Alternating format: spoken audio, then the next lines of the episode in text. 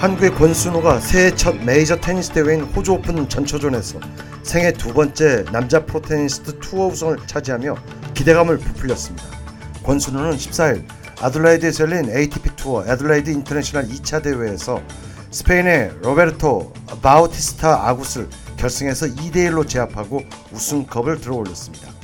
한국 테니스의 전설로 불려온 이형택 오리온 테니스단 감독을 넘어 한국인으로는 처음으로 두 번째 ATP 투어 우승을 달성하는 금자탑을 쌓았습니다.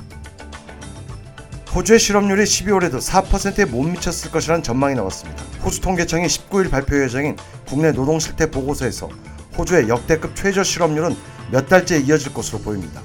이에 따라 호주 중앙은행의 고강도 통화 정책이 완화될 것이라는 기대감이 높아질 전망입니다. 바티칸 현지 시간으로 10일 저녁 선종한 조지펠 추기경의 장례 미사가 프란치스코 교황의 축도와 함께 바티칸의 성 베드로 대성당에서 마무리됐습니다.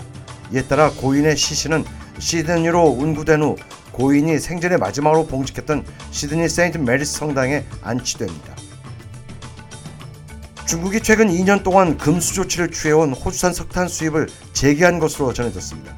이와 관련 앤소니 알바니지 전방 총리는 양국 간의 교역 관계 증진은 매우 중요하다면서 양국 간의 교역 장애는 모두 제거돼야 한다고 힘주어 말했습니다. 중국의 호주산 석탄 수입은 2020년 말께부터 금지되었습니다. 호주가 코로나19 기원을 놓고 중국에 대해 국제 조사를 벌일 것을 요구하자 중국이 경제적 보복을 가한 것으로 받아들여져 왔습니다. 러시아가 우크라이나 수도 키우에 미사일 공격을 가한 것으로 보도됐습니다. 또한 우크라이나 5대 도시 가운데 한 곳인 드니프로에도 러시아의 미사일 공격이 가해졌습니다. 이로 인해 9층짜리 아파트 한 채가 무너졌고 최소 5명의 민간인이 숨졌습니다. 우크라이나 비상구호 요원들은 현재 붕괴된 아파트의 잔해물 수색 작업을 펼치고 있습니다. 중국에서 최근 한 달여 동안 약 6만여 명이 코로나19로 사망한 것으로 집계됐습니다. 중국 보건당국은 지난해 12월 8일부터 이달 12일까지 전국 의료기관이 누적 집계한 병원 내 코로나19 관련 사망자는 5만 9,938명이라고 밝혔습니다. 작년 12월 8일은 중국 정부가 방역을 대대적으로 완화하는 10개항 완화 조치를 발표한 다음 날입니다.